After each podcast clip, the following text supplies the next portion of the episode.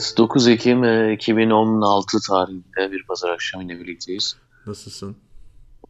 Gayet iyiyim. Bu yıl e, bu yıl e, Hızlı mı geçti acaba?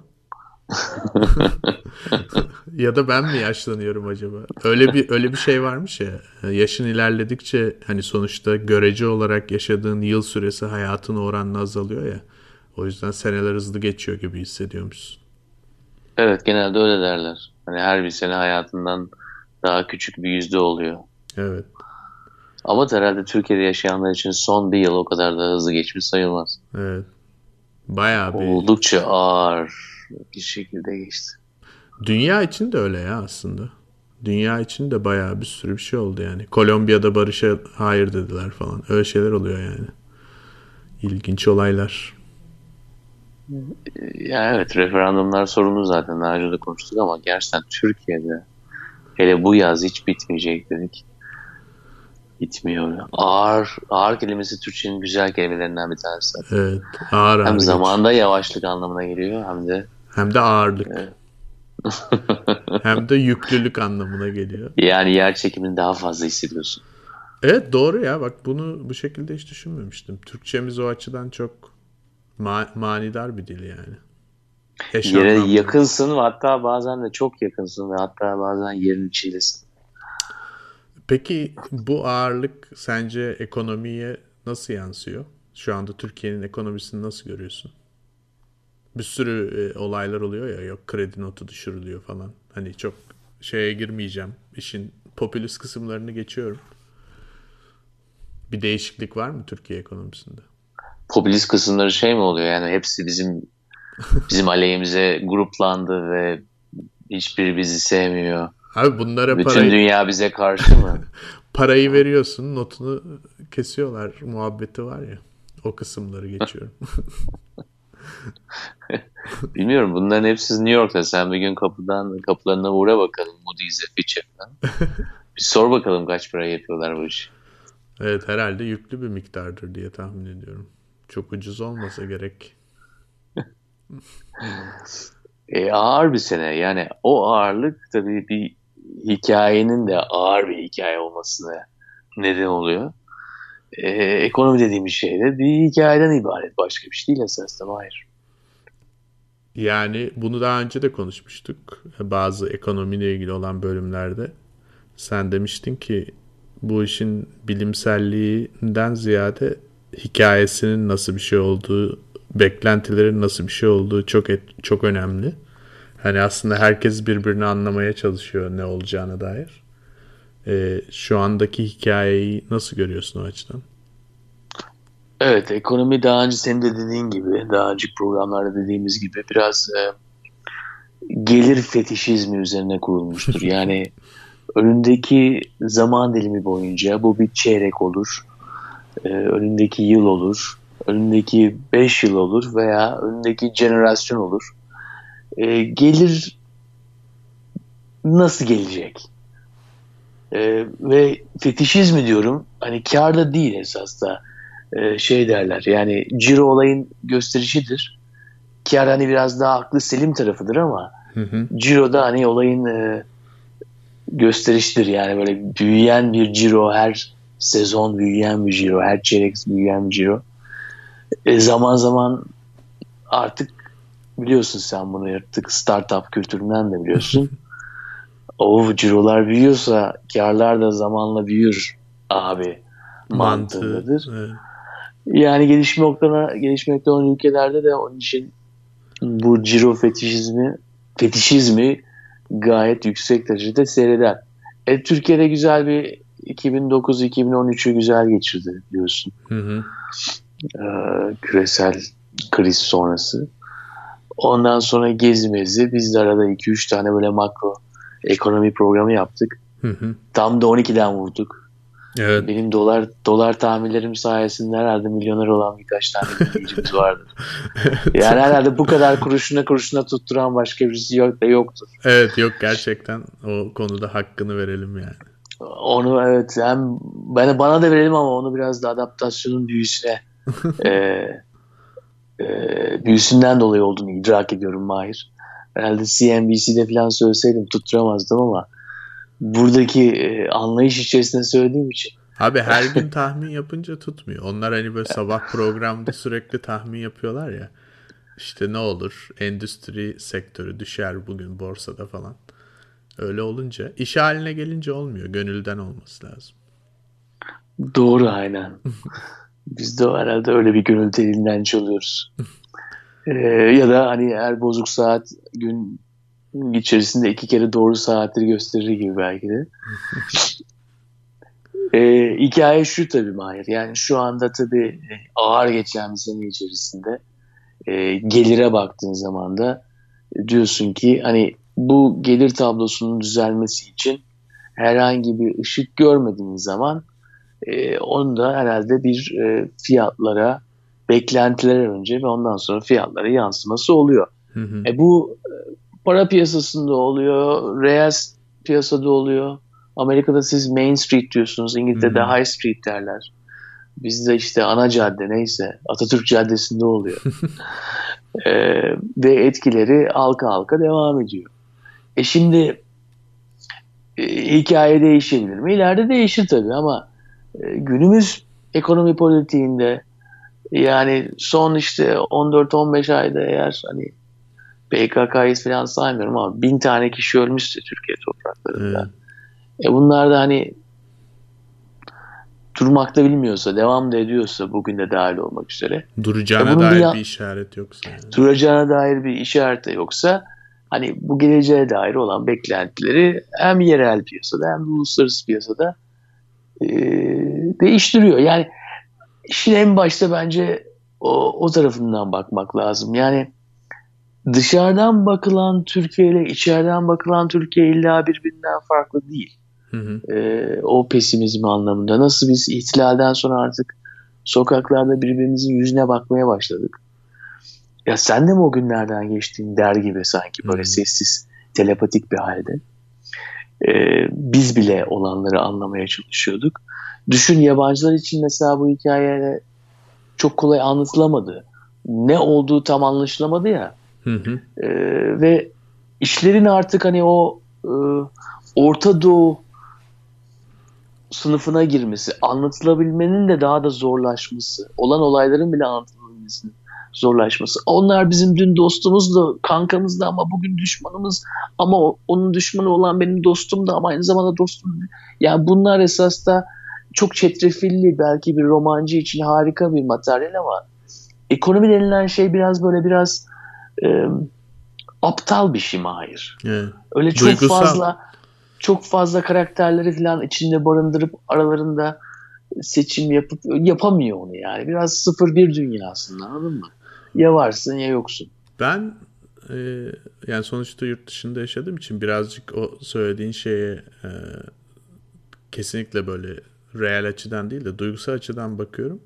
Duygusal bir kopukluk görüyorum. Yani işte ne bileyim mesela hani de, batı dediğimiz yer işte bunu da çok konuştuk yani nerede başlar nerede biter ama e, oranın böyle olan olayları anlamaya dair e, isteğinin çok azaldığını düşünüyorum. Mesela gezi zamanında çok daha e, ciddi bir iletişim kurma isteği görüyordum duygusal olarak. Şu anda hani gerçekten dediğin gibi e, hikaye ağır, e, bir takım böyle bir e, beklentiler düşük en önemlisi. Ya evet yani Can Ciğer bir arkadaşım vardır. Yani gayet de güzel hmm. özellikleri vardır. Ee, hani aynen Türkiye gibi enerjiktir. Hı Yani güzelliği de güzel olur, çirkinliği de çirkin olur ama hani seni dibine kadar yaşatır yani. Seversin o arkadaşını. Hiçbir zaman ona kayıtsız kalamazsın. Onu gördüğün zaman yani bir yerlere hareketlenirsin böyle. E, Türkiye'de esas da Batı için öyle bir şey. Yani çok kayıtsız kalınabilecek bir ülke değil yani. Çok da enerjik bir yer biliyorsun. Ama diyelim o arkadaşın yani artık depresyon üzerine depresyon geçiriyor. Biraz da kendine zarar vermeye başlıyor. Dışarıya da anlatamıyor kendini. Çok içine kapanık olmaya başlıyor. Bir de aynı zamanda biraz da yani artık hiddetlenmeye başlıyor. Gereksiz sinirlenmeye başlıyor hmm. diyelim. E kendi içinde de pek uyumsuz yani. Kendi kendiyle de anlaşamıyor. E senin de ona olan artık beklentinde, ona olan davranışında hali haliyle değişecektir değil mi? Hı hı. Yani eskisi kadar da belki için kıpırdamayacaktır. Hatta sokakta görünce belki yolunu değiştirecek seviye kadar gelebilirsin. E Türkiye işte öyle bir yolda şu anda. Hı hı. Ha, enerjisi yine enerji tabii yani bu öyle pek konjektürel bir şey değil. Ee, öyle hani 3-5 senenin veya işte 70-80 senenin de bir şey değil. Yani bu toprakların e, bu insanlarla olan birleşmesinden olan bir enerji. O, o müthiş bir şey o zaten. E, azalır çoğalır ama devam eder. Ama kaldırabilir misin bunu? Önemli olan o. Yani kaldırılamayacak bir vaziyete geliyor. Ve sana artık herhangi bir yarar sağlayamayacak. Yani o arkadaşınla oturup da hani sohbetin bile artık pek keyfini kaçıracağı bir duruma gelmişsin. E Batı içinde Türkiye bir de kendi dertlerin de var yani hepimizin dertleri olduğu gibi. Batı'nın da biliyorsun son zamanlarda konuştuğumuz Çok o kadar ciddi derdi. e, durumu o noktada itibar et. Yani yoksa bize karşılar, bizi indirmeye çalışıyorlar, bize şunu yapıyorlar. Bizi, yani öyle e, öyle durumlar söz konusu değil. Belki o arkadaş dediğin arkadaş o teorileri de içerisinde yaşatmaya başlar zaman zaman. evet. Sen artık yolunu değiştirdikçe. Hı hı. Ama senin yolunu değiştirmenin nedeni ona karşı olman değildir halbuki.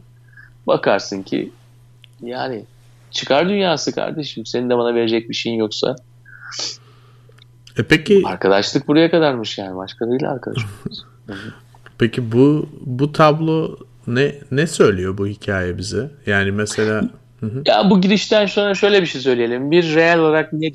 Yani Atatürk Caddesi'nde veya Türkiye'de Bağdat Caddesi'nde ya da Beyoğlu'nda Beyoğlu'nda kapalı çarşında ne oluyor diye biz çok haber çıktı. 140 Jurnoz'un haberinden sonra tabii bunu ana medyada E, hemen kaptı.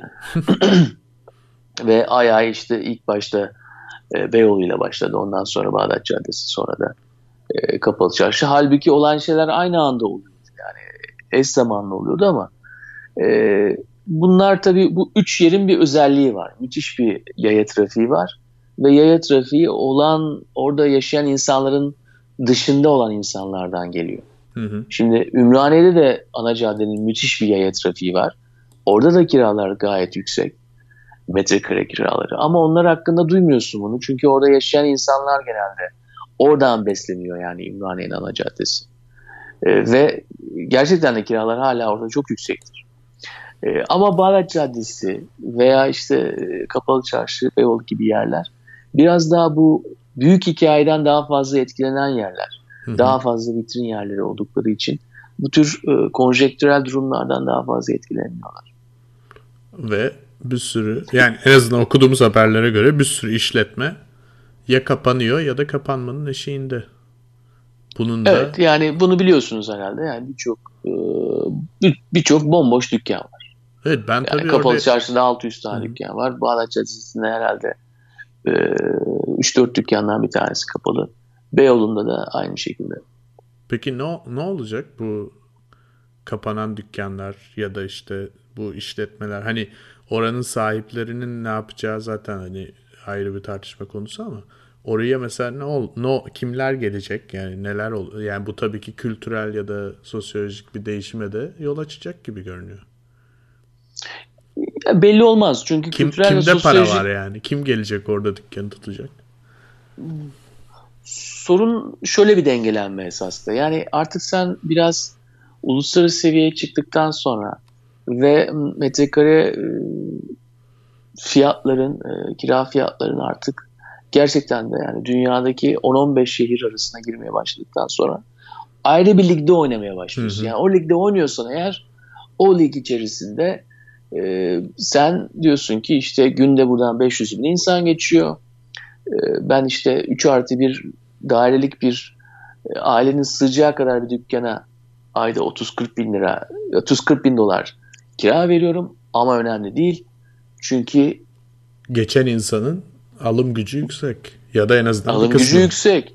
Bir de aynı zamanda şöyle bir faktör var. Yani e, biliyorsun ki hani e, zincir firmalar da girmek isterler bu tür ana caddelere. Yoksa hani illa olayın cirosunda veya karında falan değillerdir. Hı hı. Olayın reklamında yadılırlar. Yani oranın reklamı zaten yeter. İçeri girmeseler bile. E, sonuçta 17 yaşında bir çocuk belki oraya girmez, oraya oradan alışveriş yapamaz. Ama 25 yaşına geldiği zaman yapabilir. Hatırında kalır o dükkan. O dükkanın Çünkü önünde def- buluşur değil mi? o dükkanın önünde buluşur yani kız arkadaşı. Tünelde Adidas'ın orada diyorsun. e tabi. E, özellikle zincirler de onu düşünür zaten. Ama zincir dersek eğer ya ben bu 17 yaşındaki çocuğu 25 yaşında yakalayamayacağım. Çünkü 25 yaşında da nasıl bir ülkede yaşadığını da bilmiyorum ben derse. E, o zaman da kararını ona göre verir. Yani hem bir iki aylık kirasını ödemeye, ödeyemeyenler var. İşte ihtilal şeyden sonra. Darbe e, girişiminden sonra. Darbe girişiminden sonra. E bir de diğer zincir hikayeler ise biraz daha farklı. Onlar daha uzun planlı bakıp orada bir hayal kırıklığı oluşabiliyor tabii ki. Peki biraz önceki soruma geri dönersek yani tabii ki sende de cevap olmayabilir ama merak ettiğim için soruyorum. Bu boşalan yerlere kim gelir? Ya kimde para Şimdi var ilk şu başta an dengelem yani para olması değil kimde para olması esasında. ne bileyim bilmiyorum. Nasıl dengelenecek? İlk başta ha, bir evet, bir denge gerekecek tabii. Evet, denge için bir kere hani o, o metrekare bedellerin yavaş yavaş aşağı inmesi lazım. Evet. Çünkü Çünkü senin gerçeğin... var, sağın solun boş. Sen ödüyorsun 100 bin dolar mesela. Olacak iş mi yani? E tabi bir de zincir reaksiyondur mu? Hayır bunlar. Yani sağın solun boşken dükkanı sen eski fiyattan vermen mümkün değildir. Yani doluluk doluluğu getirir. Hı-hı. Boşluk da boşluğu getirir. Şimdi yani her tarafı boş olan bir yerde sen de aynı fiyatı çekemezsin. E yavaş yavaş da daha az fiyat çekmen gerekiyor. Ama bu böyle aydan aya olabilecek şeyler değil. Çünkü e, ticari kiralamalar öyle yıllık da olmaz biliyorsun. 5 yıllık 10 yıllık olur. Hı hı. Bazen Amerika'da yani sizin New York'ta mesela çok ünlüdür o 20 yıllık evet. E, mukaveleler. E, uzun dönemli olduğu için öyle kendi kendini dengelemesi de o kadar kolay olmuyor.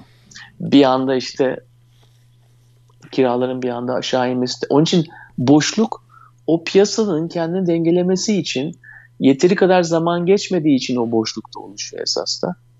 E, çünkü şimdi birisi kiraladığı zaman bir yıllık kiralamayacak orayı. Beş yıllık, on yıllık kiralamak isteyecek. Ama sen eğer fiyatını çok düşürürsen eğer ve çok düşük fiyattan da o 5 yıllık 10 yıllık kendini bağlarsan eğer ev sahibi, dükkan sahibi olarak o zaman da zarar edeceksin değil mi? Çünkü 2 yıl sonra ortam çok daha iyi bir hale gelebilir mesela. Evet. Onun için diyorsun ki ben bekleyeyim. Öyle bir bekleyeyim ki yani kontratı uzun dönemli yapacağım ama beklentiler biraz daha yükselsin ki ben iyi daha yüksek fiyattayım. Evet. İyi bir zamanda yapabileyim bunu. Yani onun için kontratı yaptığın, mukavele yaptığın tarih çok önemlidir. O tarihteki duyumlarına göre her iki tarafta kararlarını verir. Ee, onun için boşluğun nedeni de odur esas da. Ev sahibi de der ki, dükkan sahibi daha doğrusu. E, dişimi sıkayım yani 3-5 ay daha bekleyeyim bari de. E, öyle bir geçiş döneminden e, geçeriz. Yani onun için dengelemeler daha zordur. Bu şey hani e, spot piyasasında bir şeyin değeri mesela bu geçen cuma işte ne oldu? İngiltere sterlingi bir günde yüzde altı pardon 20 dakikada yüzde altı düştü. Ee, yani öyle bir şey değildir bu parakende sektöründeki kiralamalar. Yani öyle birkaç saniyeyle olacak şeyler değil bunlar. Aylarla, yıllarla bir, his, bir, bir şey. hissi var yani aslında. Piyasanın bir evet, ruhu var. Piyasanın bir ruhu var ve hele para perakende perakendenin ayrı bir ruhu var. O Hı-hı. çok daha kırılgan bir ruhtur. Ee, biraz çabuk küser.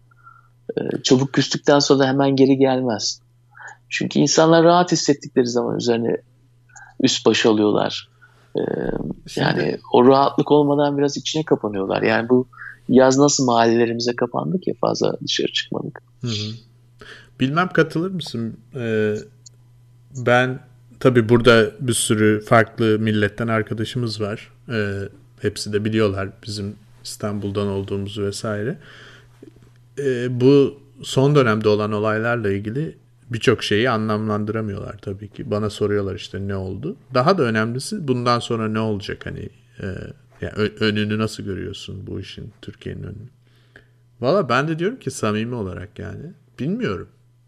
Yani belki de işte doğduğumdan beri ya da kendi aklım erdiğinden beri bu, bu, bu dönem mesela bilmiyorum yani gerçekten de bilmiyorum. Bir araf, araf hissi içindeyim. Sanki piyasanın durumu da biraz bir araf döneminde gibi. Biraz önce senin dediğine e, istinaden. Çünkü dedin ya herkes beklemek istiyor biraz bir. Böyle bir bekliyoruz bir bir araftayız gibi. Güzel bir teşhis. Evet araftayız. Çünkü indikatörlere bakıyorsun. Demografik indikatörlere. Hala 2040-2042'ye kadar gayet genç nüfus devam ediyor. Yani dedim ya o gelir fetişizmi. Yani bundan sonra 25 yıl falan satabileceksin o ayakkabılar, simitler ne satacaksan sat. E bu çok iyi bir şey yani bu demografi değişmiyor yani bir günden iki güne değişecek bir şey değil bu. Böyle devam edecek. E bir, bir anda işler kesatlaştı diye de insanlar daha az çocuk sahibi olmuyor anında. Hı hı. E, onun için tamamen pesimizme gitmenin de bir gereği yok. Yani yine bir güzel bir gelişen e, ülke senaryosu var. E, onun üzerine üstlük zaten e, Batı'yla uyumlu belli hani postmodernist yaşam stilleri de hani kendine de gayet iyi yer etmiş yani. Böyle hani alışverişten de kolay kolay vazgeçecek bir durumda da değiliz.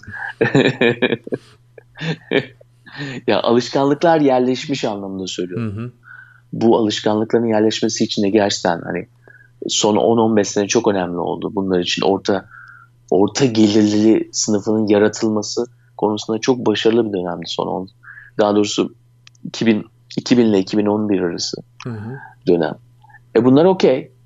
E, ama Araf dönemi çünkü gerçekten de hani kısa ve orta vadede ne olacağına dair kestirebilmek zor.